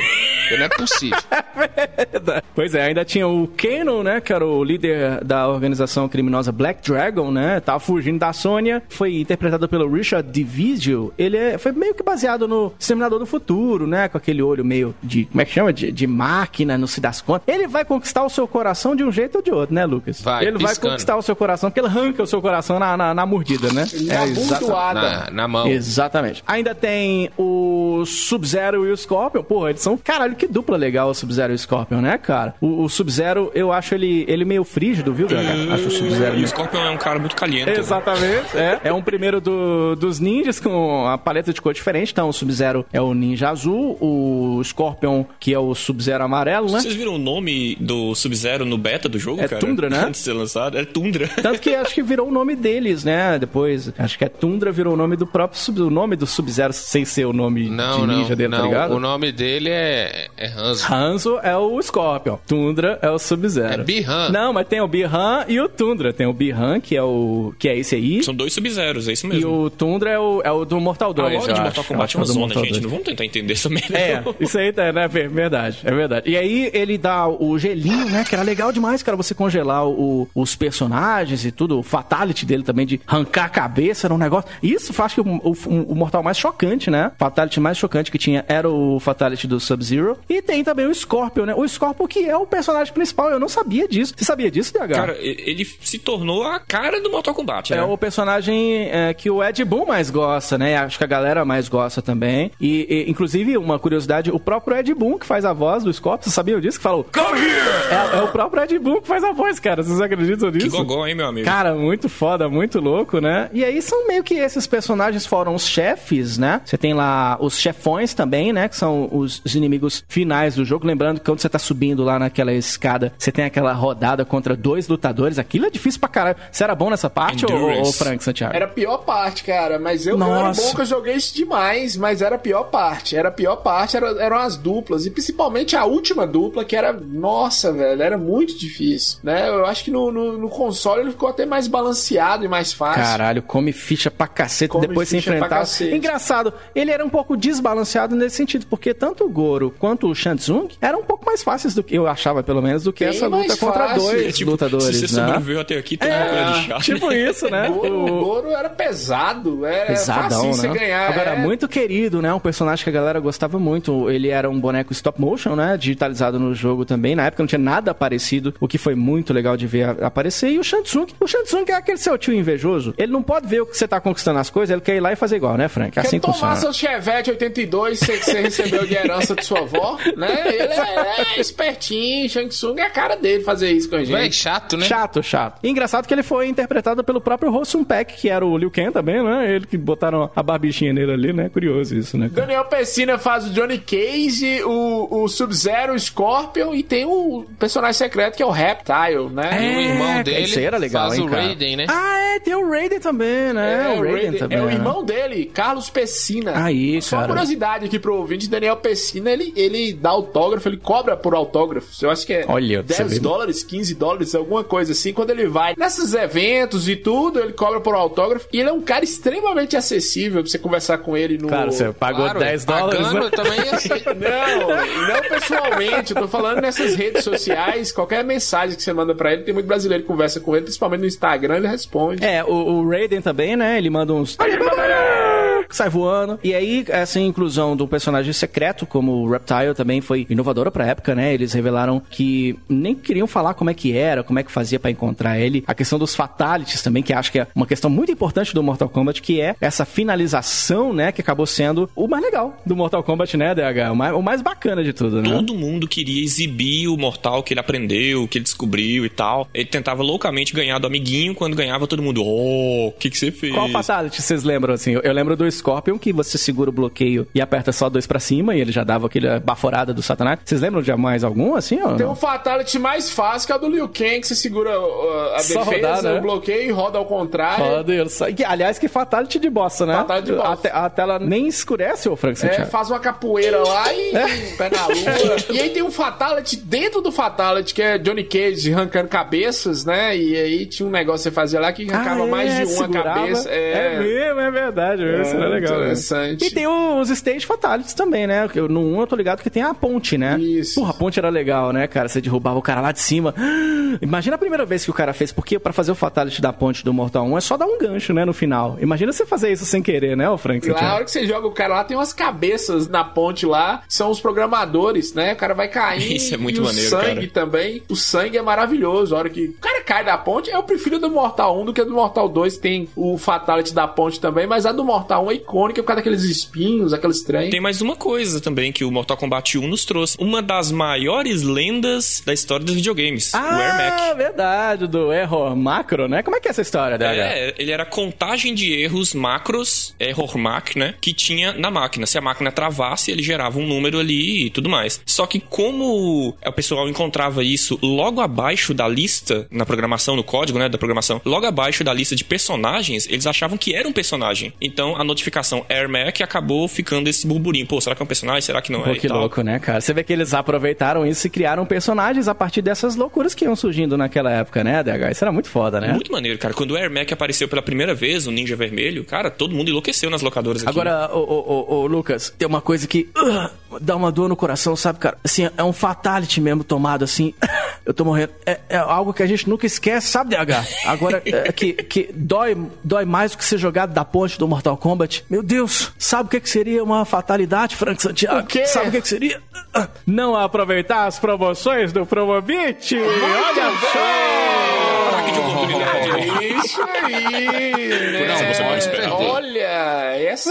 Não aproveitar é um fatality mesmo, né? Não é, rapaz? Você não quer dar um harakiri na sua vida porque você quer comprar as coisas mais baratas. Então, você tem que aproveitar as promoções da primeira empresa que apostou aqui no nosso Vai de Retro. Rapaz, você tem que aproveitar. Promobit, meu filho. Promobit sensacional. Como é que funciona? Você vai acessar agora aí, ó, o www.promobit.com.br. Você pode também baixar o aplicativo aí, né, Frank Santiago? É isso aí. Baixa o aplicativo, seleciona algum produto que você tá procurando, que quando aparecer, a Promobit vai te notificar, vai te falar. Que demais. Quer dizer, então, que eu não preciso ficar procurando, não? Você é assim, Frank Santiago? Não precisa. Você põe lá o produto que você tá querendo pelo aplicativo e a Promobit te avisa, chega uma notificação pra você. Cara. E garante o menor preço, né? Lista de desejos. Lista de desejos. A maior invenção da humanidade. Pô, demais, cara. Demais, demais. Olha, então você não precisa ficar aí louco, né? Esperando aquele produto que você quer ficar mais barato. No Promobit, rapaz, a oferta é garantida. E aliás, ô Lucas Silveira, essa é uma época perfeita, já que a gente tá em troca de gerações, pra pegar aquele console e jogos ainda mais baratos, né, Lucas Silveira? Muito mais baratos. Você agora não pode perder a oportunidade de adquirir aquele joguinho que você queria, o seu God of War 4,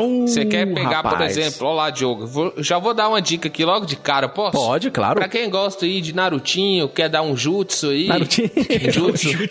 O jogo Naruto Shippuden Ultimate Ninja Storm 4 do PS4, tava R$249,99. É mesmo, tava, né? Isso aí. É o valor dele. Sabe mesmo, quanto, né, que tá agora? R$39,99. Ah, não, você tá zoando? Sério? Na Promobit. R$39,99. Quem quiser soltar seu jutsu aí, fi, é agora. Jutsu. Sabe onde eu queria, Frank? Eu queria o Xbox Series X. Series X, tem aqui, tem, será, velho, que tem no Promobit? Tem no Promobit e, ó, e tá com um valor muito bom, cara, muito bom mesmo. De 4.999 tá de 4.749. Cara, mas já caiu isso tudo? Já caiu isso tudo. Nem lançou ainda? Nem lançou e já tá com desconto. Deixa eu te falar outra coisa aqui. Teve um amigo meu aí que perdeu R$500, Luquinhas. Perdeu R$500, porque além do Xbox Series X, tem também, ó, pré-venda do console PlayStation 5 com leitor de disco, 4.499. Só na Promobit. Que saco. Que a cabeça na parede, cara. R$500 a menos. É o PlayStation 3, né? Perdão. Que demais, cara. Tá muito barato. Inclusive, ô Frank Santiago, é bom você ter uma TV legal, né? Então, você que tá afim aí de adquirir uma TV bacana aí pra o seu final de ano, quem sabe um presentão de Natal, olha, Smart TV LED 55 polegadas, olha isso, 4K da LG, que é marca foda, tem Bluetooth, tem Wi-Fi, tem 3 HDMI, cara, tá R$2.462, isso numa TV 55 polegadas, hein, cara? Deixa eu só dar uma dica pro ouvinte aqui, eu sou caixista, eu falei do PlayStation 5, mas o Xbox Series S, que é o mais em conta, tá R$2.849, então dá pra você pegar o Xbox Series S e essa TV que você anunciou aí, caralho, e ficar de boa, só na Promobit que tem isso. Agora, por favor, permita-me representar a parcela dos pobretões aqui do Oi, que representa por essa categoria. Então. O Hollow Knight, por exemplo, ele tava de R$27. Sinceramente, eu não sei vocês, mas aqui no Promobit tá R$13. Cara, Hollow Knight, cara, R$13. Isso é investimento, meu amigo. E pensar que eu paguei quase R$200 nesse jogo pro Switch, né? Complicado. Eu tô vendo aqui, ó, Yakuza 6, por exemplo, The Song of Life, do PlayStation 4, R$33,40. Persona 5, um grande clássico. Persona 5 ele costuma custar ali seus R$130, R$140. Sabe quanto que tá lá no Promobit? R$34,03, meu filho. Cara, é tudo muito barato. Além de, por exemplo, sabe, o Crysis, por exemplo, você paga R$4 no Crysis. Cara, eu não tô zoando. E não é aquela lance de você precisa se cadastrar, não sei das quantas. Cara, é só você acessar acessar o promobit.com.br, olha lá a promoção que você quer, clique em ir pra loja e é só isso, brother. É só isso pra você adquirir o produto que você tá querendo. Muito fácil, e hein, deixa lá o comentário que foi por causa do Vai de Reto. E só isso, eu vou dar uma dica, viu? Eu tava precisando de uma cadeira, entrei no Promobit e escrevi lá, cadeira presidente, 399. Pô, tá barato, hein, cara? Essas cadeiras são presidentes totais. Promobit, tá vendo? Tá vendo? Obrigado, Promobit. Muito bem, eu te sensacional. Amo. São ofertas verificadas por um time de especialistas. Não tem loucura de Mercado Livre no Promobit. Acessa aí promobit.com.br ou procura lá o aplicativo do Promobit no Google Play, na App Store. Você pode também ajudar a gente aí, ó, marcando a hashtag Vai de Retro no Promobit e marcando o @PromobitOficial no Twitter pra eles verem a força que tem o verdadeiro Retro Gamer. Salva de palmas aí, promobit.com.br. Rapaz, sensacional, com promoções exclusivas. Agora, ô Lucas Silveira, como é que joga o Mortal Kombat? Os personagens todos meio que têm os mesmos golpes, mais ou menos assim, né? Funciona? Porque no Street Fighter cada um tem meio que os seus golpes. Agora no Mortal Kombat não, cada um é mais ou menos o mesmo golpe, né, Lucas? Você joga com o controle e com a mão. Olha, é assim que joga, né? É verdade, o videogame é assim mesmo. Então, óbvio, voltou com tudo. É, você tem o soco, o chute e os direcionais, né? Dependendo de como você mexe os seus direcionais, você pode soltar os poderzinhos, né? A gente falava poderzinho. Os poderzinhos. Então, por exemplo, o Liu Kang, 2 pra frente e soco, você solta o foguinho, né? O foguinho. Se for o foguinho mais forte, ele solta de cima. Se for o foguinho mais fraco, ele solta de baixo. Olha, que delícia. Solta o fogo de baixo.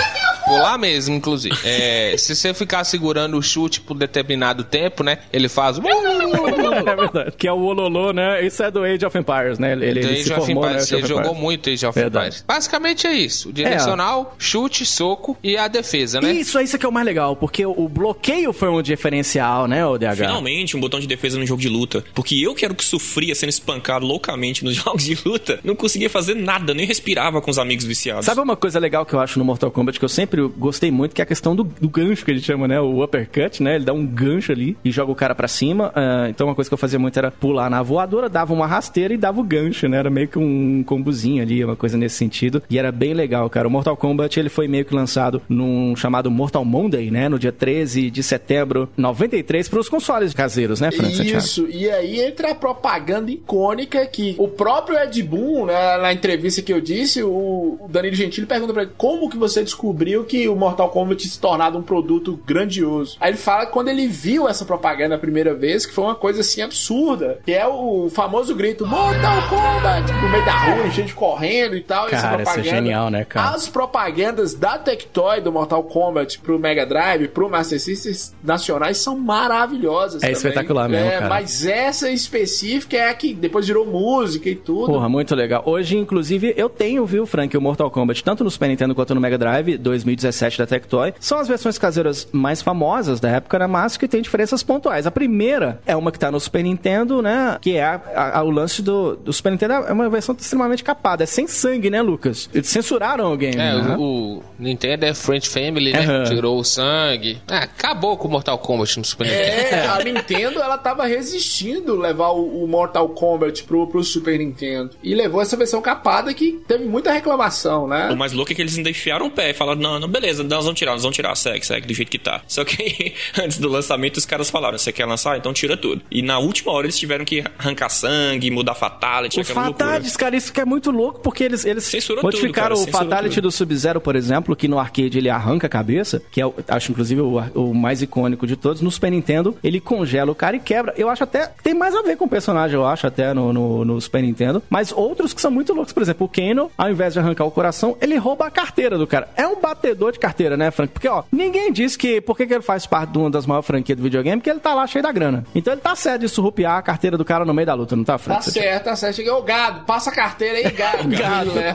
Ele acorda a representação dos Montes Claros. O que nós estamos falando é o seguinte, Mortal Kombat e outros jogos, claro, tinha um jogo de Sega CD lá, que uma das missões era você estuprar uma pessoa, sim, mas o Mortal Kombat trouxe a discussão da violência nos jogos e em outras obras. Criou a ESRB, né? Que surgiu daí, né? Isso, teve discussão no Senado dos Estados Unidos e é muito engraçado. Tem um bando de senhores, senadores idosos anos discutindo videogame e eles sem saber direito. Falando que não, videogame. De fato, sim, é muito violento. As nossas crianças, Frank Santiago. As nossas crianças, tá influenciando as nossas crianças. Eu nunca vi nenhuma criança arrancando a cabeça da outra porque jogou Mortal Kombat. Sempre o videogame é culpado, né? Às vezes, violência e sexo sempre venderam, mas sempre o videogame é culpado. O que eu quero dizer com isso é o seguinte: Mortal Kombat sem sangue, gente, não é Mortal Kombat, não adianta. É o único que você consegue engolir, depois a gente fala sobre ele, que é o Mortal Kombat versus DC Universe, que segundo o Ed Boon era um respeito aos personagens da DC, por isso que ele não queria colocar sangue. Mas essa versão do Super Nintendo, ela é extremamente capada mesmo, a do Mega Drive é melhor. É, não, mas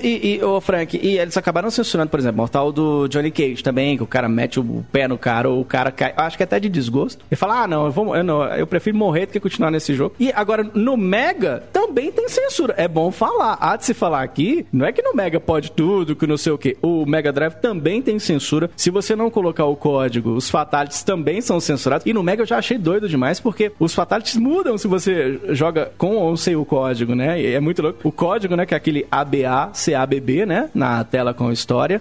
O código, por curiosidade, ele é baseado num disco de 1981 da banda Genesis. Entendeu? Isso, Genesis. Nintendo Dodge.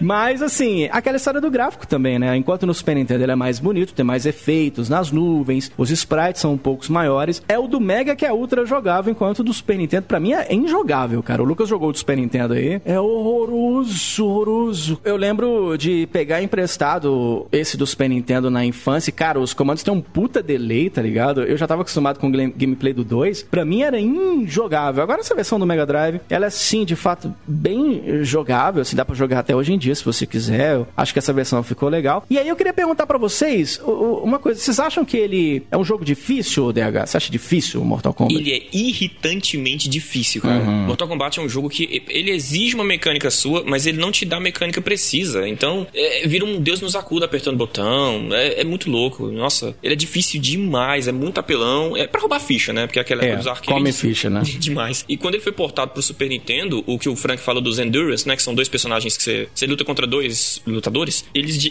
assim, é uma escala ridícula, cara. A dificuldade sobe num nível absurdo. Eu gosto também da trilha sonora do jogo, que eu acho muito legal. Acho classiquinha demais. Aquela música, a The Courtyard. Acho muito foda. Toca um pouquinho. Pelo amor de Deus aí, JP.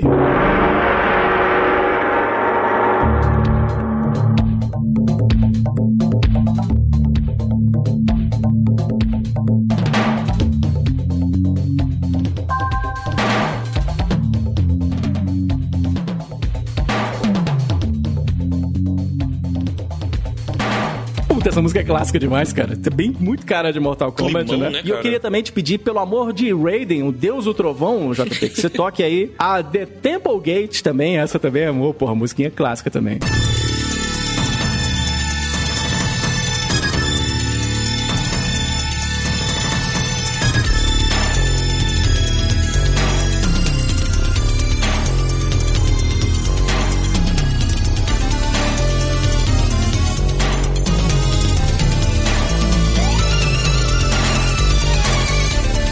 Não tem cara de Kung Fu mesmo, né, Lucas? Bem cara de filme de ninja que a gente assistia, né? E não é o Kung Fu Panda, hein? Não é o Kung Fu. É o Kung Fu mesmo. E as músicas de Kung Fu é legal demais. Você lembra de Kung Fu Futebol Clube? Tinha umas musiquinhas de Kung Fu bem da hora. É bem parecido. Cara, é um jogo que também mandou ver nas vozes digitalizadas também. É muito legal o lance do Fight Fatality, que já não é tão legal quanto é no 2, mas que tem um velhinho falando Fatality. Diz que até o Ed Boon, que fez também a voz do Shang Tsung, que é louco, o cara fez todas as vozes e tudo. E fica aquela história, né? Aquela história que a gente pode levar pra nossa vida no Mortal Kombat, do Raiden, que é bem a gente, que ele é meio bundão, né? Ele tá em tudo quanto é canto, mas ele não pode participar do torneio. É nós, se for chamado pra, né, o Mortal Kombat, nós não podemos não lutar, não. Falar, quem falou que vocês não podem? Não, nós não podemos não. Falou ali que nós não podemos não. É assim, né, Frank? O médico falou. Ei, Scott, vai lá, senta uma porrada nele, queima ele lá, feito. Eu tenho um atestado, eu vou mostrar aqui, ó, eu tenho hernia de disco. Tem uma lesão na vida. É, Joe, Kano tem uma lesão no cóccix. No DH, se ele for pra lá, ele tá fudido com esse físico dele. Pois é, cara. Mortal Kombat vendeu 6 milhões de unidades, assumindo até hoje o posto de 6º jogo de luta mais vendido de todos os tempos. O maior, inclusive, é o Super Smash Bros. Ultimate. Olha que louco. Ele vendeu no Mega cerca de 2.600.000 unidades. Ganhou 84% nas notas do Mega Drive, 83% das notas do Super Nintendo. A revista EGM premiou Mortal Kombat como o jogo mais controverso em 93. Acabou derivando para quadrinhos. Eu adorava os quadrinhos do Mortal Kombat. Eu tinha os quadrinhos naquela época. A animação era louca demais. Então, o filme novo é legal, cara. O filme do A Vingança do Scorpion é legal pra caralho esse filme. E derivou pra um filme foda também, de 1995. Mas esse é tema pra uma outra edição aqui do nosso Vai de Retro. Falamos de Mortal Kombat aqui no VDR. E eu quero saber agora das notas. Frank Santiago, sua nota Mortal Kombat 1, hein, Frank Santiago? Do Mega Drive, do Arcade é 10, do Super Nintendo é 5. 10, Frank Santiago? Você acha que o Mortal 1 merece 10, Frank Santiago? Merece 10 por tudo que ele representou na época, por arrancar cabeças, literalmente, explodir cabeças, é muito sangue, é muita coisa, a importância que esse game tem é 10. Depois desandou, depois o 4 desandou, mas até o 4 é jogável, é bom. Muito bem, até o 4. Ele disse que o 4 é jogável. Ô, Lucas Silveira, nota pra Mortal Kombat 1. 6. É um bom jogo, mas é um jogo datado. Hoje em dia eu acho que é injogável. Então, 6 pelo início de uma grande história. É, ele jogou a versão do Super Nintendo também, né? Tem isso. Você, DH Passos, qual a sua nota? Cara, é difícil você dar uma nota baixa pra um jogo assim tão importante, mas que nem o Lucas falou, ele é injogável. O de Super Nintendo, pelo menos. Eu vou dar aqui um 7 pela importância do jogo. Muito bem, maravilha. Olha, eu também, se me pautasse apenas pela versão do Super Nintendo, que é que eu tinha jogado na infância, eu daria um 5 pra ele tranquilo hoje em dia. Não acho que envelheceu legal, mas se você puder, cara, joga a versão do Arcade. Esse Arcade Collection é muito foda. A versão do Mega Drive também é boa pra jogar, cara. Dá pra jogar tranquilo e tudo. Então, cara, eu vou dar uma nota 7 também. Eu acho que essas versões, por conta da versão do Arcade, a versão do Mega Drive, acabou subindo um pouco o game no meu conceito. É 7, é Vai de Retro. Mortal Kombat aqui no nosso VDM.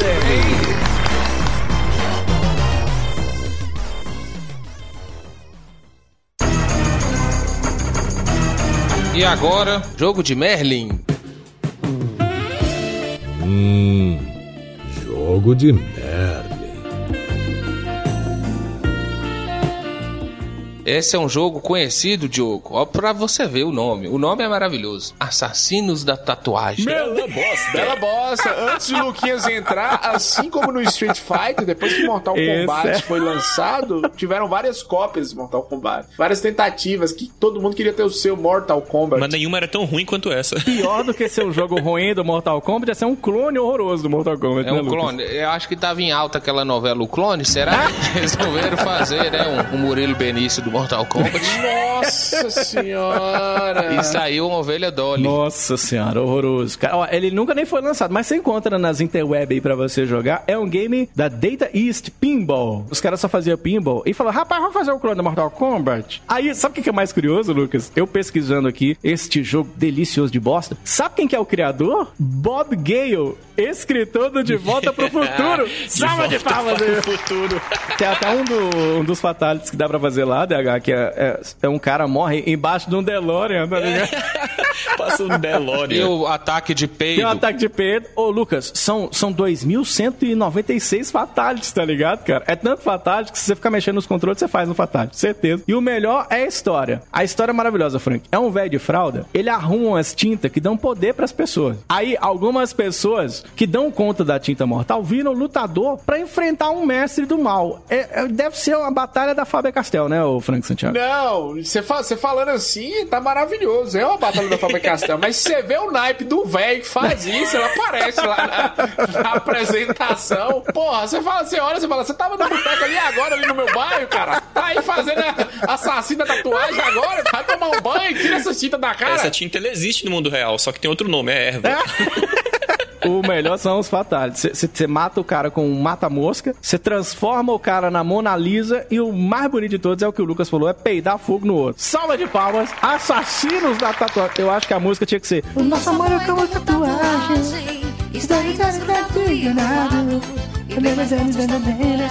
né, Lucas? Fiz tatuagem de amor no coração. Tá bom,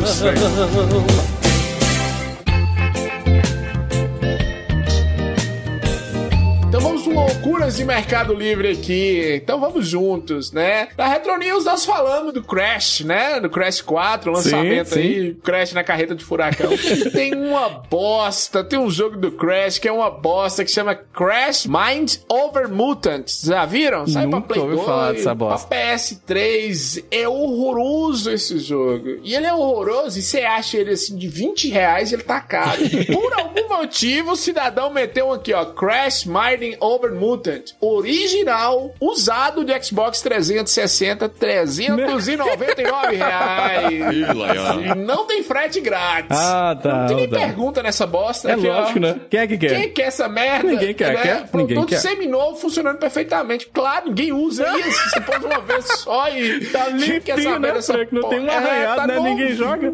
Dá pra pentear o cabelo nessa merda aqui. É engraçado, você procura ele aqui no Mercado Livre e aí ele vai diminuindo. 399, aí tem um 299. E abate em R$20. Você quer? Ninguém quer. Original. Bom, aqui, ó, R$34. Eu acho massa, Frank, é quando é o mesmo cara que anuncia em vários preços pra ver se ele pega algum trouxa, tá ligado?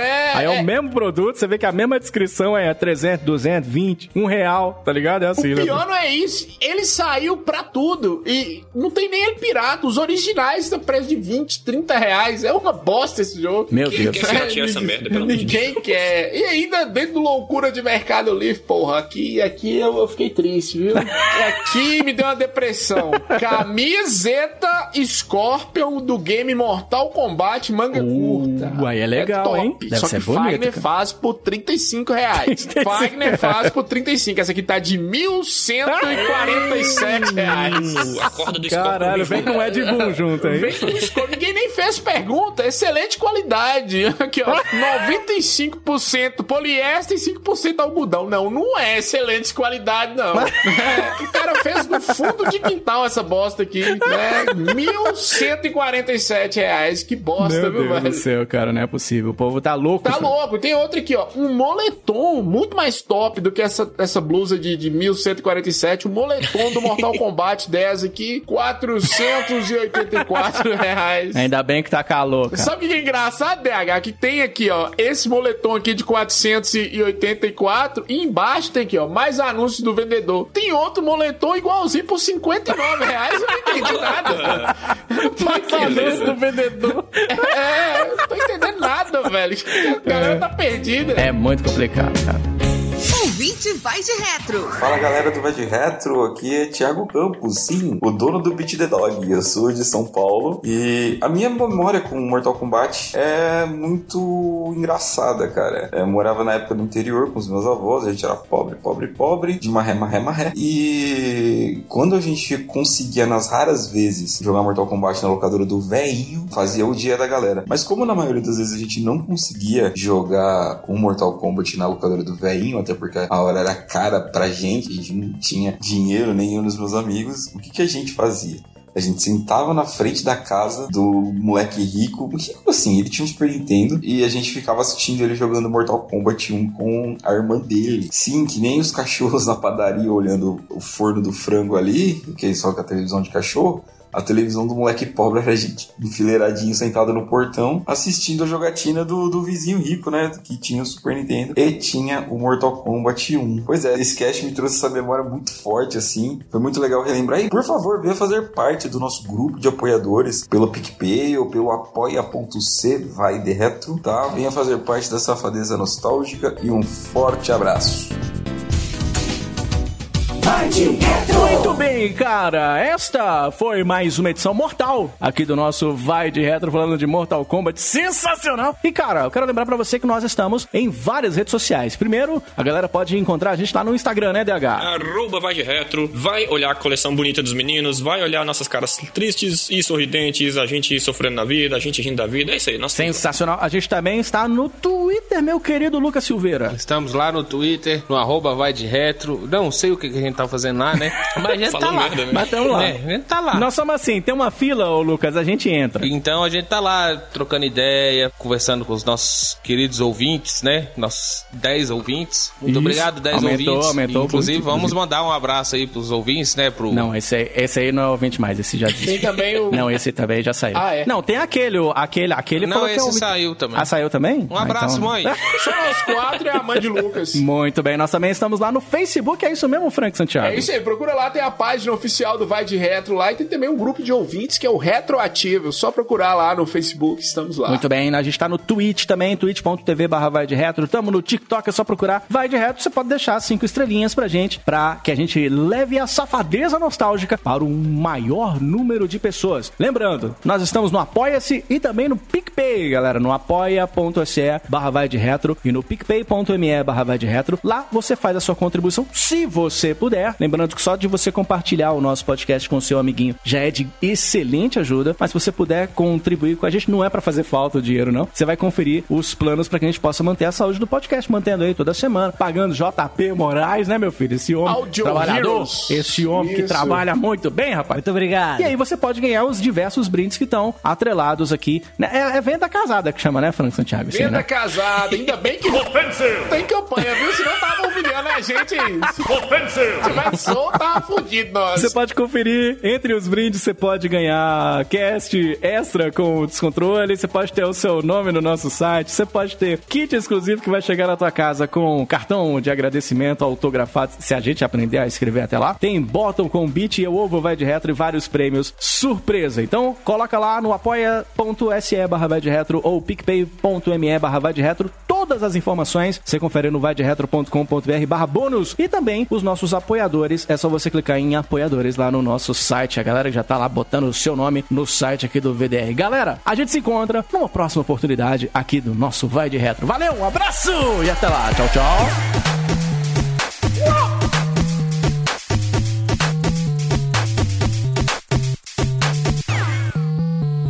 Que PlayStation que é nada, menino. Eu vou jogar o Come. Vai de Retro Podcast. Este episódio foi editado por Audio Heroes. Saiba mais em audioheroes.com.br.